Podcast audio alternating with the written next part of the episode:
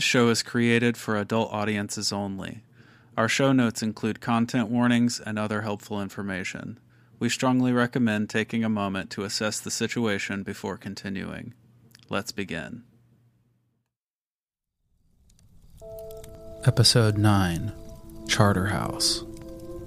Deep in the rolling, craggy hills of an area in southwest England known as the Mendips sits the isolated hamlet of Charterhouse. Nestled among the towering limestone bluffs, this once bustling mining community in Somerset County, England, is now a shadow of its former self. The last remaining significant structure once served as a church and school, but was designated an outdoor activity center for local schools by the County Council Board in 1968. But this serene and untouched natural beauty disguises the deep and dangerous subterranean domain below. For nearly 1900 years, much of the Mendip served one purpose mining. The need for silver and lead outweighed any thought of preserving this gorgeous landscape and left the entire area a veritable honeycomb of tunnels and access shafts. Hundreds of years of operation claimed the lives of thousands of men and many children. The children's small stature made them well suited for crawling in and clearing out the narrow access shafts that supported the central tunnels, and thus very valuable to the mining operations. Standing in stark contrast to this area's astonishing natural beauty is its penchant for some very, very strange secrets. And it is here that we find a teacher and four of his students in a frantic search for a missing girl, where they would experience an eerie confrontation with a group of sophomoric specters, a terrifying encounter that would pale in comparison to the inconceivable incident experienced by the warden of Charterhouse himself, who claimed to have been stalked by a balefully belligerent being that came to be known as the Charterhouse Guest. In February of 1982, Richard Gardner, a young teacher at nearby Haygrove School, was leading a group of students in a weekend long trip to Charterhouse. Specifically, he oversaw a group of five freshman girls. Nearing the end of the afternoon's planned hike around the area, it came to Gardner's attention that one of the girls, Maria, was missing. They immediately launched a search of the immediate area. When no sign of the girl could be found, he decided it best to involve a couple other small hiking groups from the school. Gardner, along with the remaining four girls and two other groups, including two other chaperones, expanded their search and retraced his group's steps through the nearby picnic areas and rest stops using his van. During their search, what was expected to be a passing drizzle coalesced into a distressing downpour. Reduced visibility began to dishearten the teacher, who was already beginning to imagine the worst case scenario. He stopped at a site called Velvet Bottom, named for the tufty and uneven nature of the ground as a result of the mine workings and open pit shafts found throughout the area. The area was sparsely adorned with a simple aged scout hut and a handful of aging picnic tables. He parked the van and honked his horn three times. Struggling to hear any possible response over the driving rain, he rolled down his window. It was then that he heard the last thing that he expected children's laughter. It seemed to him that the sound was coming from the scout hut directly in front of the van. This building was obviously locked up and long retired. As he was about to write this off as a trick of the rain, he heard the unmistakable sound of happy children laughing and playing. Despite the fact that the nearest village was nearly 15 kilometers away, it occurred to him that Maria may have run into a group of local children. This may be them playing around behind the hut. At the very least, this was a group of youngsters that may have seen her recently. He stepped outside the van and began slogging through the murky ground toward the secluded structure. As he approached, the sounds of laughter got louder. He determined that the group that he was hearing was definitely behind the hut. He made his way slowly around the corner, and as the rolling hill behind the building came into view, the commotion came to an abrupt stop, and he was bewildered to find not only that the missing girl wasn't there, no one was. Not a single soul, no children playing, nothing but an extraordinarily empty estate. Baffled by this stupefying situation, and not having any real idea of how to proceed, Richard turned to make his way back to the bus. Before he could take a single step, a shocking screech of childish amusement rose once again from behind him. He immediately spun around to find once again that there was no possible source that he could identify. Nearly 50 meters away from where he stood, he saw a small grouping of tall trees and bushes. He began to assume that this must be the source of the ludicrous laughter. Richard was admittedly terrified, but he had to find his missing student. He began to walk directly and deliberately in the direction of the thicket. As he approached it, he stared through the dire deluge into the shadows of the tree line, but didn't see the mischievous children that he expected. Once again, he saw nothing. Before he made it halfway to the trees, he was once again shocked by the sudden uproar of laughter. Once again, it seemed to be coming from the scout hut behind him. Now he was getting frustrated. He turned around and ran toward the building. He jumped around the corner, attempting to get the jump on whoever may be playing this trick on him. Nothing. He was done. Whoever was playing this trick had had as much fun at his expense as he could offer. He had to find Maria. He began stomping through the mud toward the van and was shocked to hear the same outburst of jubilance, this time coming from both the scout hut and the tree line. This time it began to feel like he was completely surrounded by the noise. He spun around. The laughter stopped on a dime. Richard rushed to the van, jumped into the driver's seat, and locked the doors. He turned back to assess the students and chaperones in the van. One look at their panicked faces eschewed any doubts that he had had about his state of mind. They had heard it as well. Racing back to their home base, they met up with the rest of the school groups and found that Maria had been accidentally separated from the group and headed back to home base soon after. The rest of the day was relatively uneventful. After a few planned activities, they headed back to the Charterhouse Center, where the warden of the property greeted them from his overlarge armchair next to a roaring fireplace.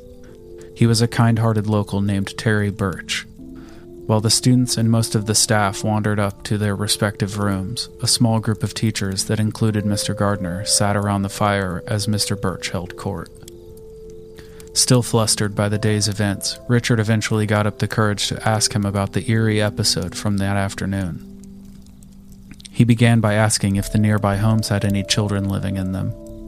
The haunted look that overtook the warden's face froze Richard in an instant. Terry pushed up his sleeves, took a long sip of his spirits, and began to explain. He had been warden of the house for nearly 20 years, and today was not the first time he'd been privy to visitors hearing the disembodied voices of children on the grounds. However, it was not the encounter near the scout hut that would keep young Richard Gardner awake that night. It was the experience of the warden himself, Terry Birch in anticipation for the winter season. In addition to the standard duties as the warden, Terry was tasked with ensuring the working order of the mountain rescue gear packed away in a nearby remote building. Terry was a former Royal Marine Commando. He had no problem with being alone for extended periods of time. Often during these times of year, he would opt to spend the night there at the center rather than risking the treacherous mountain roads in winter at night. Just over a year before the events of the day, Terry spent a long day preparing winter gear to be packed away. He ate a simple dinner while watching the evening news. He double checked that all the first floor doors and windows were locked, then headed to the cot that he had set up in the center's sick bay to finally get some sleep. In the middle of the night, he was awoken by the sounds of movement in the gloom outside. He laid quietly in the cot listening to the distinct sound of something moving through the shrubs that lined the backside of the building. He assumed, as one would, the sound was obviously some small animal, a fox or a badger. He drifted back to sleep only to be woken by the same sounds once again. this time unmistakably closer. Much closer. Rather than the natural sound of an animal moving through shrubbery, this time what he heard was the distinct sound of nails clicking against the hardwood floors of the basement level hallway. It seemed as though the animal that had woken him originally had now found its way into the building. He was puzzled. How could it get in? He had double checked all of the doors and windows. Puzzlement soon gave way to annoyance. He had had a long day.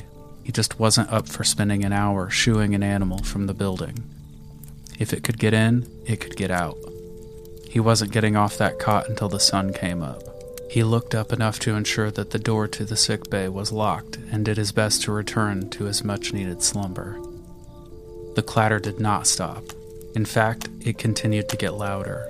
Eventually, the clicking was replaced with a heavy thudding sound that got louder and louder as it made its way nearer.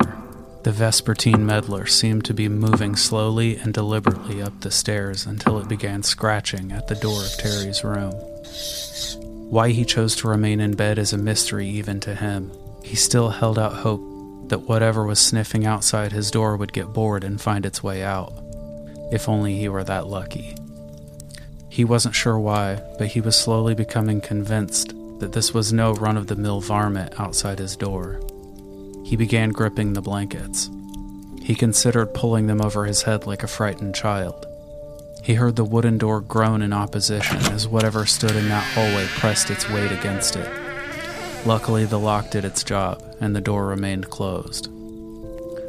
And then, blessed silence silence that lasted just long enough for Terry to relax his grip on the blanket and begin to believe this nightmarish nuisance was gone for good.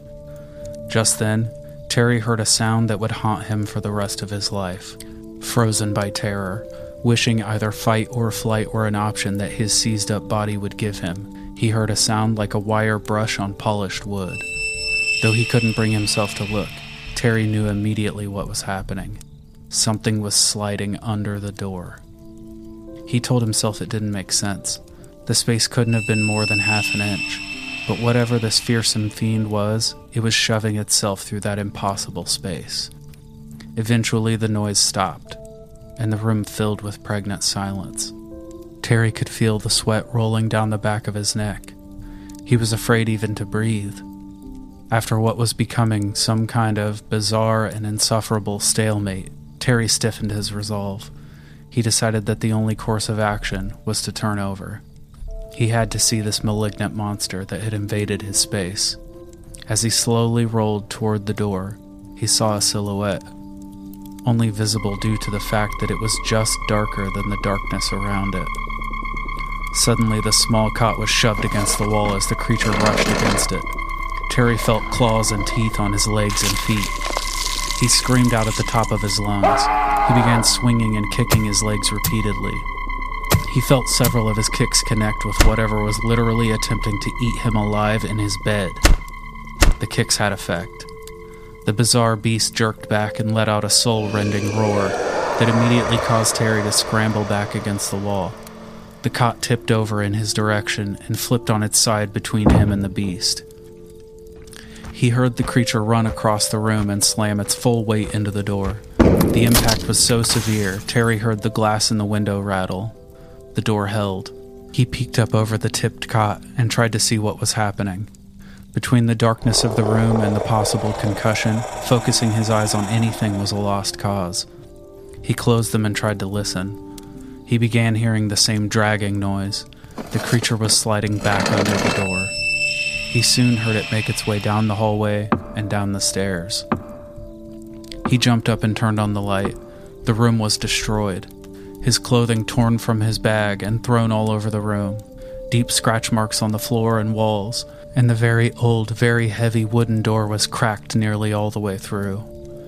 Terry even realized that while fighting for his life, he had torn an electrical wire and the plaster around it out of the wall beside the cot. He got dressed and carefully inspected every floor of the building. He found that nothing outside of the room he'd been sleeping in was out of place. Every window, every door was closed and locked. There was no rational way that the mystifying monstrosity could have escaped the premises. Terry knew that didn't matter. He understood that rationality had nothing to do with this. The creature's path in was no less confounding, and Terry knew damn well that it had found a way in. As Terry finished his story, the group of teachers that had gathered exchanged glances that ranged from mildly skeptical to completely horrified.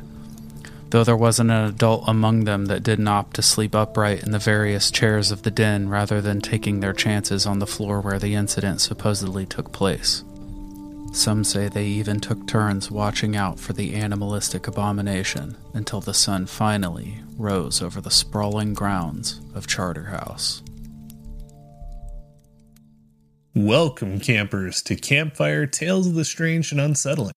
We're your hosts. I'm Ryan. And I'm Jordan. And now, the debrief.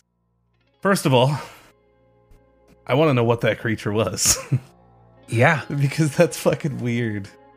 Yeah. Um, it's so weird. And so, uh, yeah, I guess, you know, talking about it, finding its way under the door and stuff. That was, I think, that was the most off putting thing to me that it was able to, like, jimmy or, like, slim itself down enough to be able to actually crawl under the door. Yeah. I mean, more than off putting, it's disgusting. Like, if you imagine something big enough to make those, like, big thudding, you know, approaching footsteps that Right. he described, and then it's able to, like, smash itself down enough to slide under. Like the scratching noise that he describes, the like wire brush against polished wood of it like sliding under the door. That's Ugh. so crazy. yeah, So, vile. And and I guess when you were talking about like he was able to see the silhouette, did he did he explain like what it looked like? I mean, was there? I mean, was it the shape of a person? Did it look like a you know like a I mean- giant animal or The way he described it was always animalistic, okay? Right? So I don't I don't think we're talking humanoid here. I think he basically just saw the silhouette of like like a lumbering beast is sort of how I picture it. Right? Yeah, Like I mean that's something on all fours and right. lots of teeth. Yeah, I mean that's that's what I think when I obviously listening to it. I mean that's what it sounds like, but I didn't know if he had ever explained, you know, or at least tried to explain like this is kind of what I saw or anything. I think he really just m- mostly he could tell something was there. Yeah, and I mean, Right, like, he didn't get a lot of detail at and- right, of course. Yeah. So I guess it'd be a little bit harder to kind of, especially also in a panic state, like not not you know trying to make sense of whatever's going on and everything. Like it's gonna be really hard to even think of like what he can be even witnessing at that point, right? Right, exactly. And so- Especially right after trying to wrap his mind around it sliding under the damn door. or like or being able to get into the building when he had originally what heard the sound outside. yeah. And so, you know, and obviously I'm sure he did his you know, did his best to make sure everything was locked up and, you know, knew that it was locked up at that point. Obviously Sure. after the incident, you know, he went and checked and everything was locked up. Yeah. So like it kind of makes you think that maybe I'm- that was in there with him the whole time. It could have been with him the whole time, right? Or if it can slide under his the door to his room, maybe it's sliding under other doors, right? So is that like the same you know like the same uh the same magic shit that uh that Santa uses sliding down chimneys? Just being, It might be. being able to contort, you know, to fit into tiny tiny areas. Yeah. Um, yeah, I mean, the the first thing, right? The first thing I'm thinking is like, because immediately I want to make it, you know, zoological. Is this an animal, right? That Right, came in and which what attacked him in his bed, kind of talking about now, right? right? So, I don't believe I'm no zoologist, but I don't believe there are any animals that we know of Well, think That- of a mouse. Like think of a mouse that's, you know, fluffy and whatever else, but literally can fit into like tiny cracks. Right, but again, it has to be something big enough to big enough to make to that noise that on shit, approach. right? Too. Mm-hmm. Yeah, and small enough. I mean, you're talking a half inch gap under that door. Yeah. It would have basically had to become like a meat puddle to slide under that door. Maybe it was Slender Man. Maybe, maybe that's what we're dealing with. Maybe it Um, was Slender Man's dog. maybe. I don't, so, I so. I guess a couple a couple other things. So trying to kind of piece this together, where he's experiencing this, and then um, you know the teacher, the teacher that you know is trying to look out looking for the missing student, and he's experiencing you know these children laughing and and all Yep. of that. So how does that tie together, or is it just to make it creepy as fuck? Well, I'll tell you, this is once again classic Jordan, a hotspot. Okay, This Of region of it is. England, yeah, this Isn't region of always England. deal with? It seems like it, but this part of this part of England in particular is crazy. Full. I mean, there's so much activity. First off, everything is old, right? Yeah. Like we in the United States, we're like, oh, this like bar in Boston is 105 years old, and we're like, man, that's old. And but compared to other parts of the world, particularly Europe, mm-hmm. there are like s- structures that have been around for a thousand years. Oh yeah, old Like- like castles and shit like that. Like some crazy stuff. I mean, this area, the Mendips, was when the Roman Empire took over this part of England. Mm-hmm. They began mining there. Some of the mine, some of the mine shafts, the big central mine shafts in this area, have they were carved out 1900 years ago. That's crazy. Yeah, It's it's also baffling to me how that like how they were able to do that that long ago. right. But but yeah as a hotspot okay so this this place Charterhouse is less than an hour's drive from stonehenge okay, okay of course, yeah. there's also rumors that the, that there's a cave in this area where king arthur was buried okay That's pretty cool. yeah there are reports of like ghostly mili- like military men being seen of course there are. Okay. There are like reports of phantom hitchhikers in this area. All right.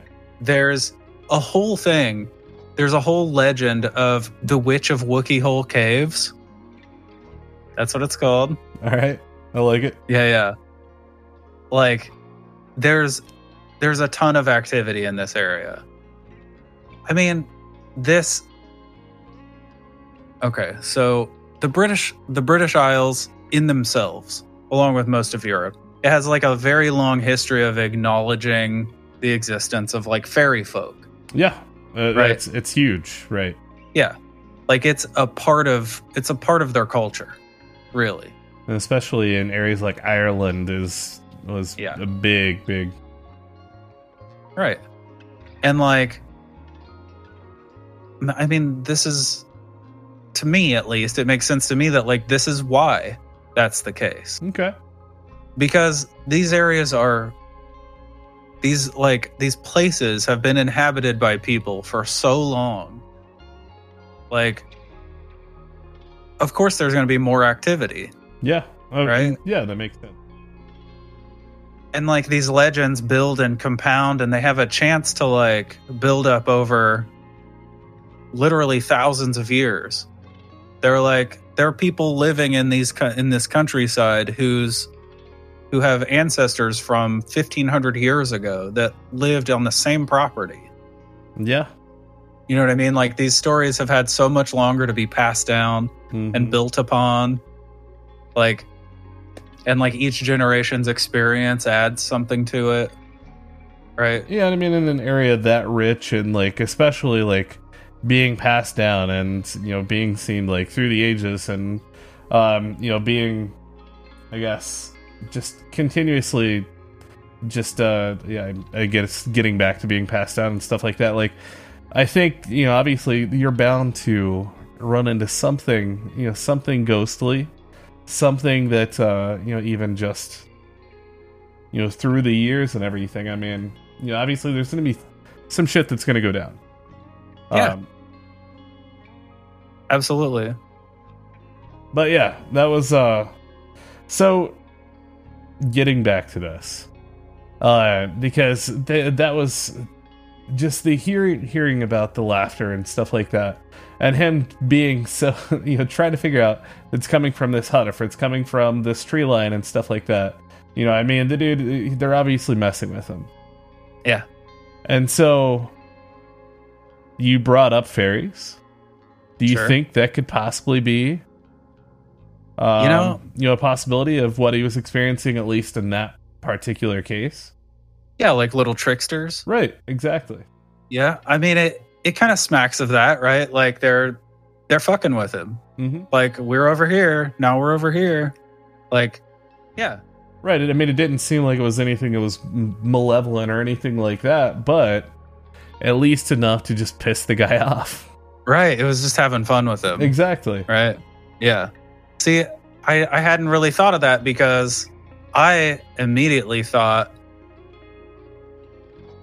there have been like thousands of children over the years that have died in the mines there. Right. So I immediately thought these are these are kid ghosts. Okay. Right. Also, how fucking terrifying is the idea of hearing children's laughter in the middle of a ra- like a rainstorm or you know whatever Yeah. that that they're doing there? Like, ah, that's fucking terrifying. especially especially at the end when like you know i picture like the old like 40s movies right? Where it's like where someone's like going crazy and like the laughter is coming from all directions and like yeah yeah. Like it's it's scary. Like imagine like being out there in the pouring rain and it you know it, he, the way he described it was it sounded like the laughter was like right beside him at the end. Like he's Yeah. surrounded by it. And that's the one that like got him off his ass and running back to the van instead oh, I of stopping I and would have done the changing same directions thing. Yeah. yeah So I don't know. There's something about and just the idea of dead kids, yeah uh, and it's it's always frightened me. I don't know why. Like you know, everything else like doesn't bother me. I mean, yeah, it, it you know it's gonna be scary in the in this situation, everything, but like I feel like there's nothing more terrifying than Yeah. experiencing like the ghost of a child or like these See- little twisted kids just laugh. Oh, yeah. See, I feel like that's that's like a fairly common a common opinion, right? Like people are freaked out by kids. That's why horror movies are filled with children, Oh, like yeah. creepy kid ghosts Especially like and children like of the corn and shit like that. exactly Like, right. I think there might be something to that. I think like we may be like um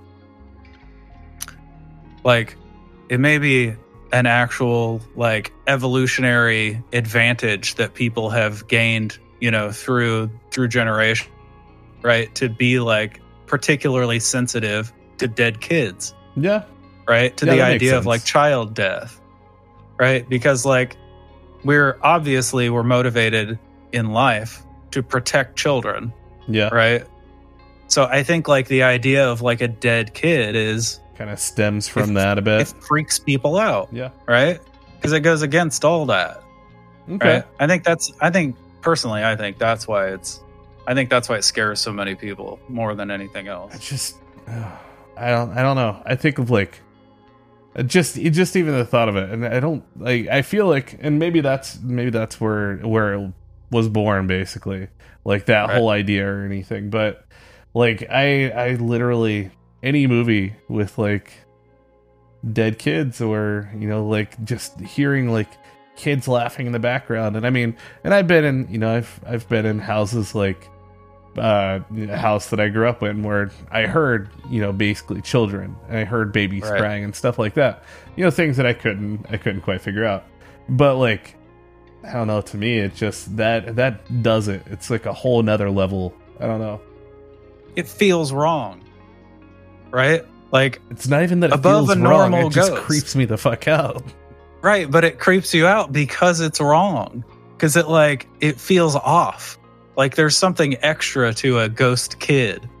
Right? Right. There's like an extra element to it in there somewhere. somehow they can be more terrifying and more creepy. They like the ghost of an old man or an old woman or even like Or even like a big scary right. right? Like yeah. I mean I'd I'd take like Jason Voorhees over like the girl from the ring any day. Oh dude, so much. It's way less scary. yeah. An enormous maniac with a machete is less scary than a little girl like wobbling toward you, soaking wet. That's that's not even something I want to think about. I can tell you're freaked out just talking about it. I think that's uh that's where I, I hit my point of you know, there's not a whole lot that scares me, but that's one thing that does. Yeah, it's the little kids. Yes, it is, dude. so much. Yeah, I get it. I definitely get it. But yeah, I mean, so that makes a lot of sense, especially with it being like a mining area. Um, a lot of kids that used to go into them and things like that. Yeah, that I I could see that. That's probably more more likely than getting into the idea of fairies and stuff like that. But I think that's a cool cool little twist that maybe you know maybe could have also been part of it. Yeah, But- no, I I love the idea, especially in this area of talking like fairy folk or like ultra terrestrials, right? Whatever Yeah. you want to call them, like, um, because it's so part of the tradition, right? If it would feel wrong to not even to not consider it, right? Yeah. Like changelings and stuff like that too, and Sure, the Mhm. whole thing. But so what was the significant I mean, and maybe and maybe there was nothing and maybe I was completely looking into it way too much. But the significance of him pulling up and honking his horn 3 times. Okay. Yeah. I think um and any of our listeners from the UK if you could correct this. I think that's just like common like I'm here. You know what I Okay. mean? Like if you pull up at someone's house to like pick them up or something. And I think he was like he pulled up to the area and like knew that if he gave three honks like if the girl was around she'd go like, "Oh, they're Okay. here." Yeah. Right? Yeah. I think it was something like that. I mean if that's the case and that's and maybe that's something I'm just not familiar with. right. Um, but yeah, I was I was just a little curious because it seemed like there was a bit of focus on he pulled up and gave three honks, and then Yeah. that's you know, in the account that I read, he was in the account that I read, he was very specific. So I continued his specificity in my writing. Yeah. So because it wasn't Yeah. you said right after that he started to hear children laughing, yeah, and that's where he goes to basically scope it out. Yeah. That's true.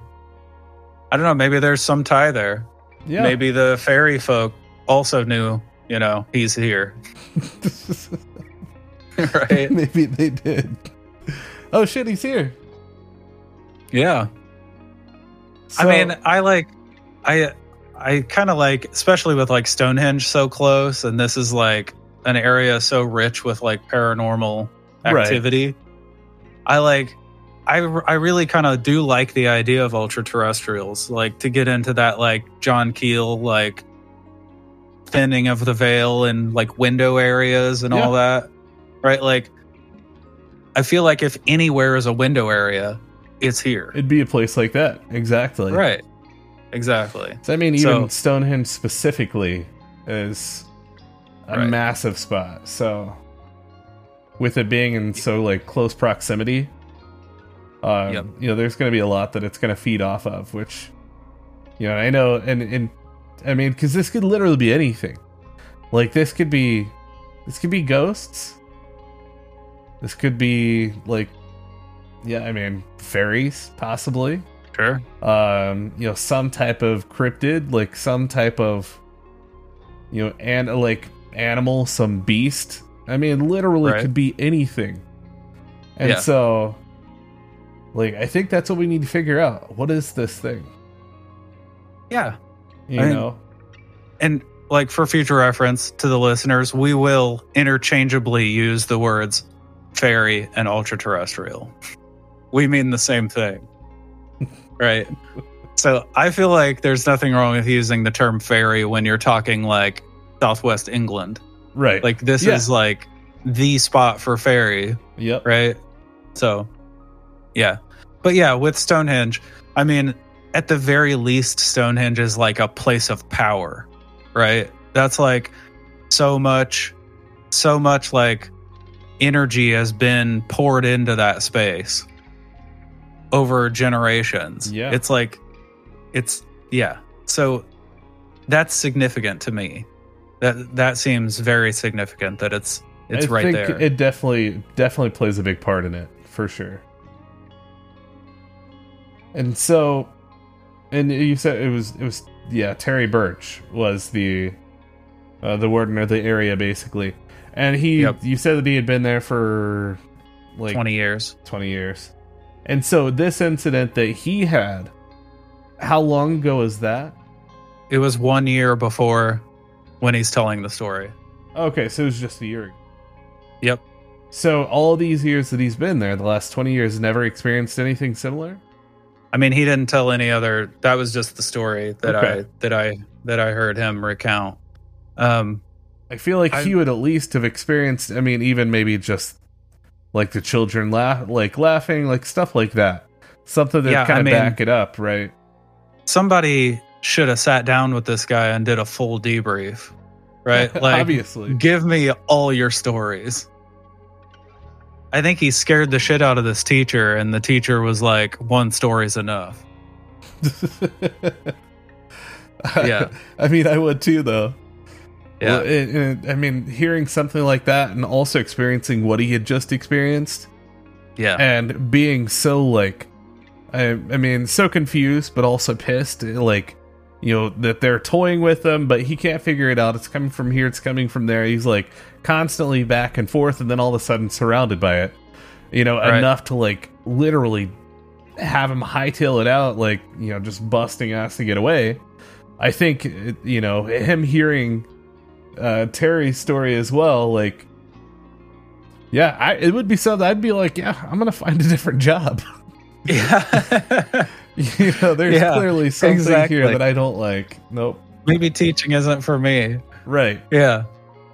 No, it's especially like having that encounter with the with the children's laughter, having that like when you're in the middle, he's already like frantically searching for his student. You know what I mean? yeah. Like So it's a more of an emotional point too. Like Yeah. you know, and he's he's scared, he's worried, and you know, like also like that high, like that heightened state, and experiencing all of this probably made it tremendously worse. yeah. You know, because See, and I'd say I would say like a if that were it, like the skeptical take might be that he was in this like panicked state. It's pouring rain. There are this area of land is like riddled with mine shaft openings and like, you know, all it would take is like some birds making weird noises and like a maybe just right the wind through cave, the trees, the wind or- right. exactly like it that and he panicked Yeah. right that that would be that would be a skeptical way to approach it if not for the fact that there were at least 10 other people in the van that, That heard, heard the, the laughter as well. Right. yes. But- and registered it at the same way he did right? None of them were like i think that might have been birds. They were all they were all certain that what they heard was laughter. Yeah. I mean, that makes it pretty pretty hard to you know hard to think otherwise. Like, I mean, I'd say that's And we go back into that that uh that evidence thing, right? That we've talked about before. Like if one Right. person hears this, then it's, you know, on them. It's basically just their word. But then you have everybody else that's also experiencing the same thing. You know, and it's hard to argue with Exactly. You know, it's Yeah. it's going to be pretty, um, you know, pretty convincing at that point. yeah Yeah, I mean, I've I've said it a bunch of times, but right, if like ten people describe the same guy running out of a bank after it was robbed, that's the guy that goes to jail, Yeah. right? I mean, it's pretty accepted procedure. But if one person So- claims and, you know, no one else saw it, then Yeah, it's their it's word hard to- against the others, right? exactly. So, So if ten people tell me they heard laughter, I'm I'm gonna believe that it's believe laughter. It, yeah. Yeah. And I wouldn't want to go there. No. That's so Although funny you funny you bring that up, going there because I found out while researching this that you can rent all of Charterhouse. That's that's room for 62. You and 62 of your friends can spend a weekday night at Charterhouse for all of $850. Wow. For Yeah. up to 62 people. Is that like per person or No, Really? that's you rent the entire space for $850 for the night. That's a pretty decent deal actually. Right? Yeah. Huh. 60 rooms for $850. That's crazy. yeah. Now, but and a lot of this though didn't specifically happen at Charterhouse itself, right? Because Terry's experience did happen at Charterhouse. but I thought you said it was a different building that was like more no, no, he went to like the he went to the outbuilding to okay. that's where they kept all the gear, but he slept at Charterhouse. Oh, okay. That that makes more Yeah. sense. All right. I wasn't sure because the way I mean the way that I I guess hearing it and interpreting it was he would basically go to this you know other building and you know given the weather and stuff like that would stay there. You know, assuming there's like a bedroom or something in it. But yeah, it makes more No, sense like, he if lives- he's actually staying there. Yeah. He lived in like a, a nearby town, so when he had to come up during the winter to check on the gear, he would just sleep overnight at Charterhouse instead of driving back to town where he lived. Okay. Yeah. And so, and how I'm assuming, I'm assuming him being like the warden of this area or the building warden or whatever. Like, I'm assuming he's there very frequently. Yeah. I mean, he kind of he's there when guests are going to be there overnight. He stays overnight and he like oversees the like make sure the groups have everything they need while they're Right. there and all that. Now this took place back in the 80s. So I don't know I don't know if I doubt he's still there. He was kind of described as an old man then. I mean, you said he was also Right. like an ex-marine or something like that Right. too, right? So, correct. yeah, I mean, you know, he's probably he's probably I'd say mid 40s, mid 50s, just from you know guessing. I think he was probably probably 50s, maybe 60s at the oldest, but Okay. at this point he's probably I would assume at least he's no longer. He'd probably be like close to 100 years old Yeah, now, so he's either he's probably not. not alive or just you know Right. has retired since, right? Right. And if not alive, may this badass rest in peace. Yeah. Right? Cuz he definitely kicked this monster in the face and ran it off. I just so like, has anybody else like made any claims of anything similar, or was I Terry's mean, literally the only claim that they've had specifically at Charterhouse? there's actually uh like a small continuance, right? The next year, one of the teachers who came along, not the one who experienced the laughing, but one of the teachers who was there for the the initial story, she was also listening for the story. She came with a group of children the next year and um Terry slipped her a note at some time that said like my my old guest has returned or returned a few nights ago or like basically that it had come back recently he'd Oh. seen it again but like there are as far as other people having stories there i mean the area is filled with stories. Like people basically just they like it's an accepted part of the area. Like weird shit Yeah. goes down here. You know what i mean?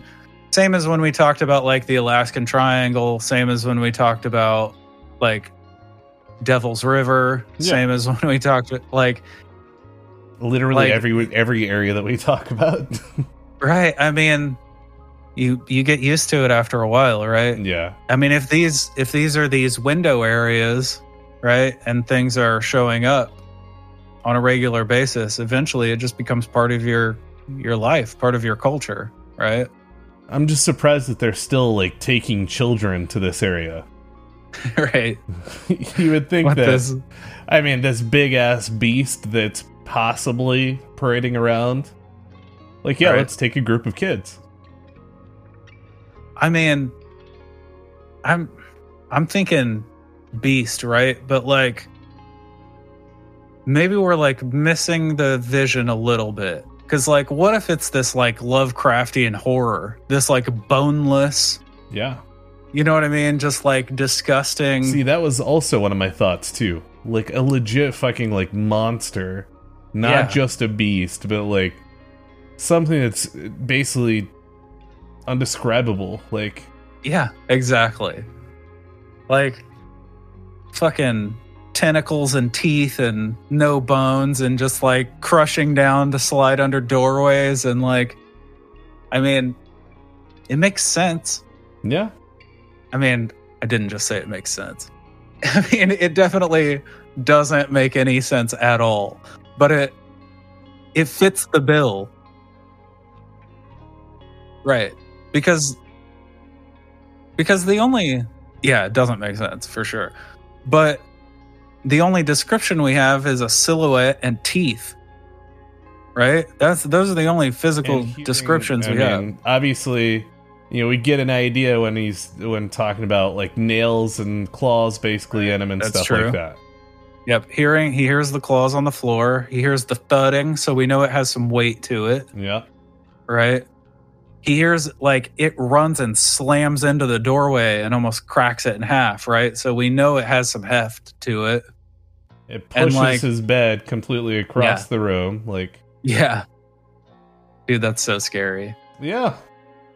That would be ab and especially this is in the dark too. Yeah. So like, you know, your eyes may have adjusted to the darkness. Like you can still see he obviously saw a silhouette. Like you're not Right. gonna be able to make out like extreme distinct features or anything. But imagine you're just all of a sudden in the dark and you know you're hearing something and all of a sudden you just feel yourself flying across the room like Yeah. just out of nowhere like yeah that would i i would not be no i, I would not be into that yeah.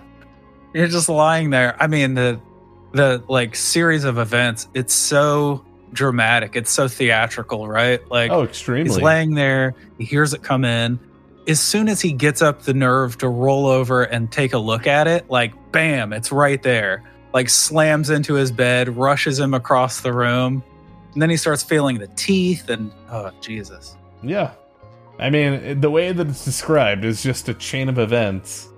But like i think i think one of the worst parts about it is everything leading up to it. Like just that anticipation. Like especially yeah. once it gets to the door. You know and he can hear basically it being pressed against it he can hear the door buckling basically under the weight of whatever this is on the other side. Um, Yeah. you know so i mean imagine that. And imagine feeling like so helpless and so like defenseless that you can't do shit other than cling on to your blankie just like a small kid you know and Yeah. you just don't know what's gonna happen Oh man, I just got goosebumps. i'm just saying like just imagine like so i think like having that experience and then what happens next like i feel like the Yeah. next part would wouldn't even be as bad as just what led up to it Right. Because at least the like attack, you know, it's, it's, I tried to tell it very theatrically, but in actuality, that probably lasted all of 30 seconds. oh yeah yeah i'm sure right? Probably not even 30 seconds, probably 15 seconds, right? It slams into the bed, pushes across the room. It's trying to bite him. He kicks it a few times. Mhm. It backs off, slams into the door, smashes itself under it. Right? That all of that's probably 20 seconds. yeah But like that anxiety that like lead up, hearing it like thump down the hallway, and then all that like you were describing, right? I probably all that felt like an and anxiety. at that point. Yeah. I mean, you're right. I think that that's definitely what makes the attack part so scary is the like build up to it. Right? Just- because I mean, and you can just, uh, I just keep thinking like, you don't know. Like you can hear that it's probably big, it's probably something very large, but you have no idea. Like, Yeah. uh, that would be yes, just to me. Like I said, I think that's that's the scariest part about it. But I mean, this is obviously no uh, no normal thing that we're dealing with, and the fact that it can slide up under the door, like that's yeah, it just I mean, that instantly me. makes me super crazy. that instantly makes me think otherworldly, exactly. right?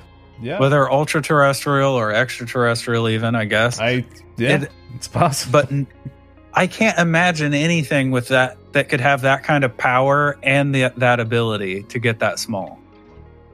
You know what I mean? Like, so it has to be something otherworldly. possibility of shape shifting or being able to compact itself. I don't know. That's weird. It's so weird. because there's no no explanation for something that can do that. Nothing can do that. You know, I used the mouse as an example. They can't contort. I mean, they can they contort their bodies down just to kind of fit into small spaces. But also, you take the fur off of them, they're next to nothing, anyways. Yeah, So- I mean, they can't go smaller than their skull.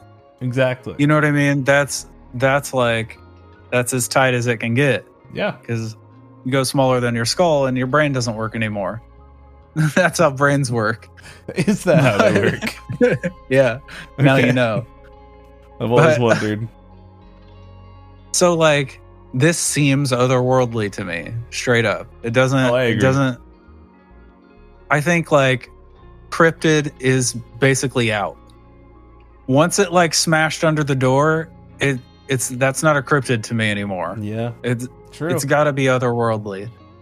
Like and maybe it's just the, you know, the English countryside infecting me, but it it's screaming ultra terrestrial to me. I I think I think you're onto something for sure. 'Cause, I mean that's the, the only uh, it, again it just doesn't make sense. Nothing about it makes sense. But as an explanation or trying to like trying to figure out what it could potentially be, I think that would be the only logical thing. If that's logical at all. Right. you know. I mean if logic even has anything to do with exactly. At this point I think that's out the window. Yeah, I mean it, we're obviously at pure speculation So at this point. after the year later incident, or well, I guess after a year later, and he slipped her the note. Do you know if anything happened? If they saw it after that, or anything like that, or it was just No, I I read that that that just that what I described to you happened, and I haven't heard anything else okay? about. I mean, I dug around for for more stories from the area, and you know, I'm I'm certain there are, but my uh, investigative journalism skills were were lacking. I mean, especially i if it's like a hot a hot spot, especially I mean, in this Charterhouse specifically, and a lot of things that have gone down. I'm sure there there are a lot of other incidents and things like that, but I'm just curious about this beast, this Yeah, that's what I monster mean. thing. Yeah, I mean, I found a ton of stories from the area, right? Like I mentioned earlier with like King Arthur, like military men, hitchhikers. Yeah. Like there's the witch, which I think she deserves her own episode. you say what was it like the Wibbly Wobbly Witch or something? yeah. The witch of Wookey Hole Caves. Wookey, that's right. Yeah, Wookey hole. that's right. I honestly, it's I a really cool story, though. hole, actually, I don't think you do. I don't think you want to see that. Um, no, but like I found a ton of stories from the area, but I didn't Yeah. find anything, anyone else who had experienced anything like what Terry Birch described. So we're back to, you know, like we talked about with Flatwoods. Like is the fact that no one no one else has ever experienced that this does that make it more credible or, Or less credible? discredit, right? right. See, I feel like this situation's a bit different.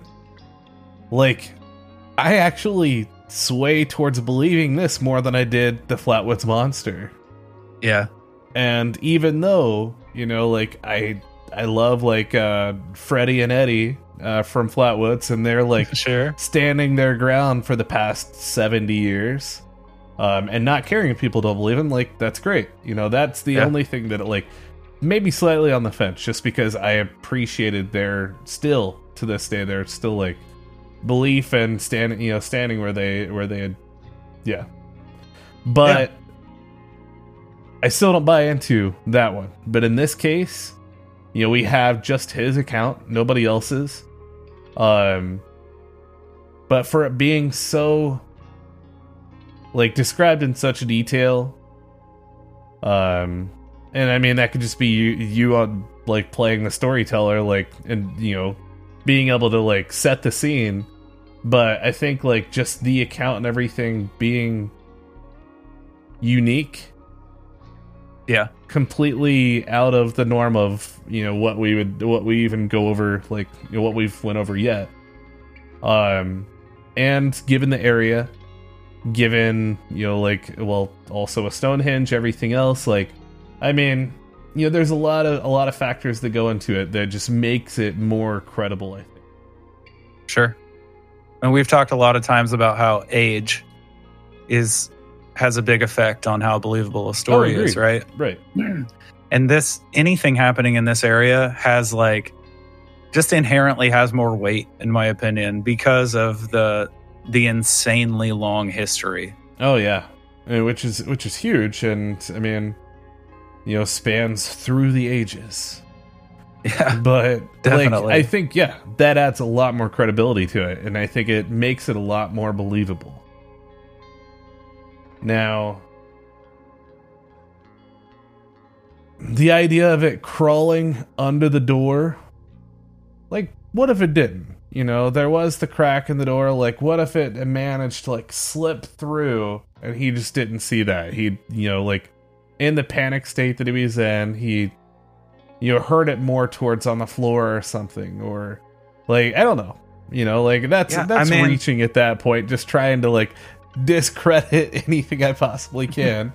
Um No, I mean, the only thing that, like, and I get why, you know, why you would, why you'd think that because it is the one thing that, like, that takes away so many options, right? right exactly But, like, he specifically said in his account, which, by the way, was much, I mean, his account was, was not nearly as theatrical as the story I wrote, i mean i assume Right. yeah which is kind Like of I said, important that's to like setting the scene to really sell it Right. too right Yeah, and it it's kind of important to note though because it's it would also be easy to write him off as like you know, he's like the older caretaker for this building. Maybe he's just a guy who likes to tell stories. maybe he's just You know what I mean? kooky old bastard that you know like Right, just likes to freak people out when they That- come to spend the night there. yeah Right. Or he just, you know, he's like an older sort of lonely character who likes to like he likes to hold court, right? He likes to like get a group of people around get him people and going and right Yeah. But his account was not this guy is not a storyteller. okay like just so everyone knows. Like it was dry. He gave like the facts. yeah I mean, his facts. I don't there's no way to know for sure. Right. But like um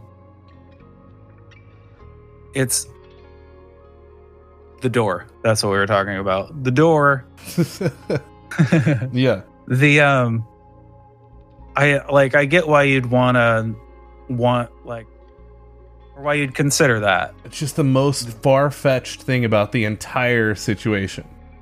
Yeah definitely. But like in the account he specifically said that after the attack the door was still locked. He had to like the door was Okay. when the when the the thing crashed into it before it slid under to get out. It had, he, it had cracked the door and it was still connected to the lock. Okay. But I mean, there's also the possibility of slipping through and basically maybe maybe it was a very nice beast that shut the door on its way you know its way in like you know Right. just being being respectful like I mean, that might be it. We might just, this might be the politest thing that ever tried to eat a person. you know he he has manners don't you dismiss that sure, sure. but no i i know and that that also it's just that that's the only thing like i i just keep going back and forth on is just being able to slip under the door but at the same time that also makes it far more interesting and makes me want to believe it all the more Yeah, I mean, because if you sense. if you remove the sliding under the door, you're talking about an animal you know, attack An animal attack. That's all it is. right It's like a rabid coyote made its way into the into the house. yeah That's like or a mountain lion or like something something big you know that's gonna do some damage it's gonna do Sure. it quick and you're gonna be Yeah. able to scare it away especially kicking it in the face yeah. like you know and that that would explain all of that but the single fact of being able to slide under underneath that door half inch maybe it's an inch maybe it's a it's an inch gap under the door whatever it is If it's two inches, it's astonishing. right So yeah a half an inch is it's crazy. That's it's got to be it has to be something not of this world. Mhm. If it can do that, it's not of this world. And I also absolutely love the idea of it being like Lovecraftian and stuff like that. Oh yes. It's super Yes. cool. Um, you know, but you know, like, are we are we looking at like a Cthulhu or something like that at that point, or like, you know, it's it's obviously mean- not going to be you know something as drastic as that, but still, I mean, like we're I mean, I'm thinking like this this like sort semi gelatinous like tentacled teethed up goop monster. Right? Like I'm talking like a like not Cthulhu but like a Lovecraft Lovecraftian horror. Yeah, like it's i'm just trying to think of something that would be powerful enough to attack the way it attacked but also capable of sliding under the door. Yeah, and I- obviously i'm grasping at straws. And I, I, I think, I mean, there's no way not to, because Yeah. there's no way to explain it, and it's nothing that we could ever, you know, we could ever imagine or ever like, you know, would even think of. But like, sure I also think of like, you know, maybe, maybe that's how ghosts uh, move and in and out of rooms and things like that. Maybe they can turn into like a mist or something that just under the door. okay Um, you know, so maybe it's ghostly i or something. i mean it could i mean maybe we're talking like um maybe we're talking like the attack would could be something equivalent to like a poltergeist activity. I was getting ready to say, yeah, right yeah. So I mean, you know, there's another angle, man and there's so so many different possibilities because, I mean, it's just it's such a wild story it's yeah, it it's super crazy. I think it's probably one of the crazier ones that we've actually had. Yeah. Um, and but and just the different aspects, terrifying fucking kids. yeah This monster beast thing that nightmares are made of, crawling Yep. under a door. The the whole incident leading up to it. I, yeah, I love it. Did it scare your socks off? My socks are still on, unfortunately, almost had it. but they're barely hanging on. That's good. Yeah. That's good. yeah, they're barely attached to my feet. No, I expected it, I expected the the attack to be more impactful, but I think it's the kids that got It you. is. Oh, it's the it's the kids. I told you, dude. Like any any horror movie with children in it, like I find it, it- just the idea of it is terrifying. Also, looking at like, I mean, you know, you you think of looking at like, um, I I want to I want to say like, yeah, you see you see a ghost and and a lot of uh, let's say a lot of horror movies that are like this ghost basically looks like what you would imagine a zombie would look like and you know like Sure. uh, hazed over or glazed over eyes and just basically rotting flesh and things like that. Imagine that as a child. Ugh. That's fucking terrifying. Yeah. And then, like, I don't give a shit. Like, I will, I, you can, you know, there can be a hundred grown ass adults that look like that or big, big, you know, big giant, like, things. But that small kid that comes at me, I'm gonna run towards those big ones. Yeah. Yeah. Away from the child. Yes. I I mean, I think I I mean kids are definitely creepy. All right? Kids in horror movies so are definitely creepy. creepy. It's like it's almost to the point where it's like sort of hacky when you see it in movies in horror movies now, yeah, right? Like of course. cuz you're like, "Oh yeah, the creepy kid." Yeah, I, I Like- mean, now all all like new horror movies are based around a child, kids. uh, creepy kids, right? Doing Yeah. some crazy Like- shit, like Dob that square on the bingo, right? Like it's just something you see over and over again. yeah, it's overdone But it but it does work. with reason, exactly. Sure. You Yeah. know, like it yields results, that's for sure. But it's just like creepy kids. That's that doesn't even bother me as much as the idea of a reanimated dead child. Oh God, a child zombie. child zombie, child ghost, child anything. Well, like, but like, I mean, a normal normal kid it's like, you know, like alive and well. That's creepy as fuck. That doesn't. That's that's not as bad. Yeah, Yeah. I'd say yeah, that's significantly less bad.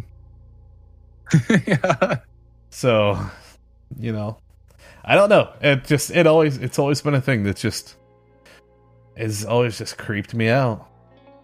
And kids do it so well. You know. Yeah. So, they really do. Trust me, as a father, I can tell you it's in a child's nature to be creepy as shit. oh, I'm sure. It is. so creepy. Just waking up and they're literally standing next to your bed, just staring at you. Dude, that's happened to me so many times. I can't describe to you how scary it is to wake up at 3 a.m. and your child's just standing over you, seemingly just watching you sleep.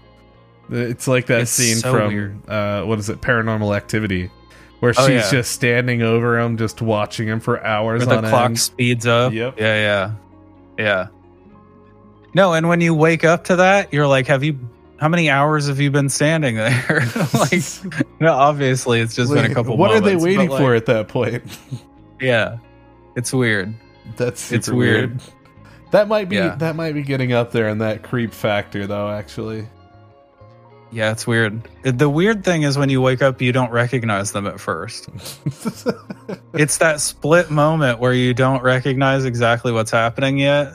You know, Yeah. when you're still like coming out of sleep, you just know something is watching you sleep. yeah, like for an that's instant. that's awful. I think Yeah, the weirdest weird. thing would be if I experienced that. yeah. I just wake up to see a small child standing over. Fuck, dude, no. I'm I'll out. just send my kids over to do it for you. no. At least give me warning first. no way. Oh, I'm just gonna sneak them in that would be garage. awful. Like I, I would probably have a heart attack. Like no joke. Yeah. Um, I think I'll add that to the list of possible like Halloween pranks. All right, all right. So basically, uh, I guess where we're at with this. Um, I, what are your thoughts? You are you a believer? Uh, do you buy the story? Is it just entertainment? What do you think? Honestly, after reading Terry Birch's his like firsthand account, I find him to be a very credible guy. He's like a military guy. He's very like no nonsense. He doesn't seem like one of those like grandfatherly old storytellers. The guy that's Like- basically going to be no bullshit. Yes, that's that's the read I got on him based on his his firsthand account. Um, I I believe it. I Okay. I do. I yeah, I believe it. Especially this area is so dense with paranormal activity, with like crazy like cryptid stuff, a lot of ghost stuff. Like Stonehenge is a stone's throw away. Like Yeah, I'm I'm all in. I, I- I think I think he definitely experienced this. I think I'm there too. Because Wow. the fact that I just I want it to be legit. Yeah. it's it's awesome in comparison to some of the stories we talk about.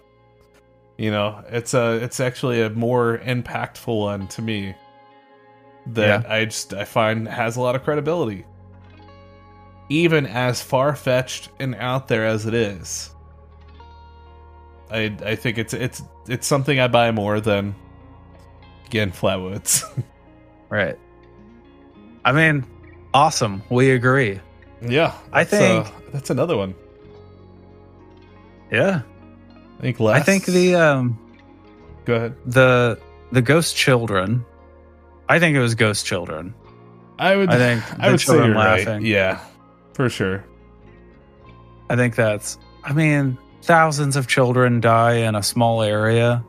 There's got to be some weird shit going on. there has to be some residual energy in a place Oh, yeah. that's seen that much tragedy. I, Right. I mean, and that's and that's one of the biggest things is it it can cause things like that to really linger. You know, there's always going to be some form of of energy left behind, and especially in a tragic event.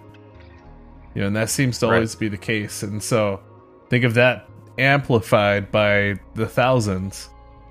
Yeah. and you have all of this just i guess just energy and everything that's been in there for years and years. And that has probably gotten stronger and stronger through the through the years. And i'm sure you know as time has progressed people have probably disappeared in there. Like you know i mean there's there's probably a lot of other things that have happened. I think that uh yeah i would i would definitely think it's probably yeah just spirit the ghosts you know spirits of Yeah. these children Yeah.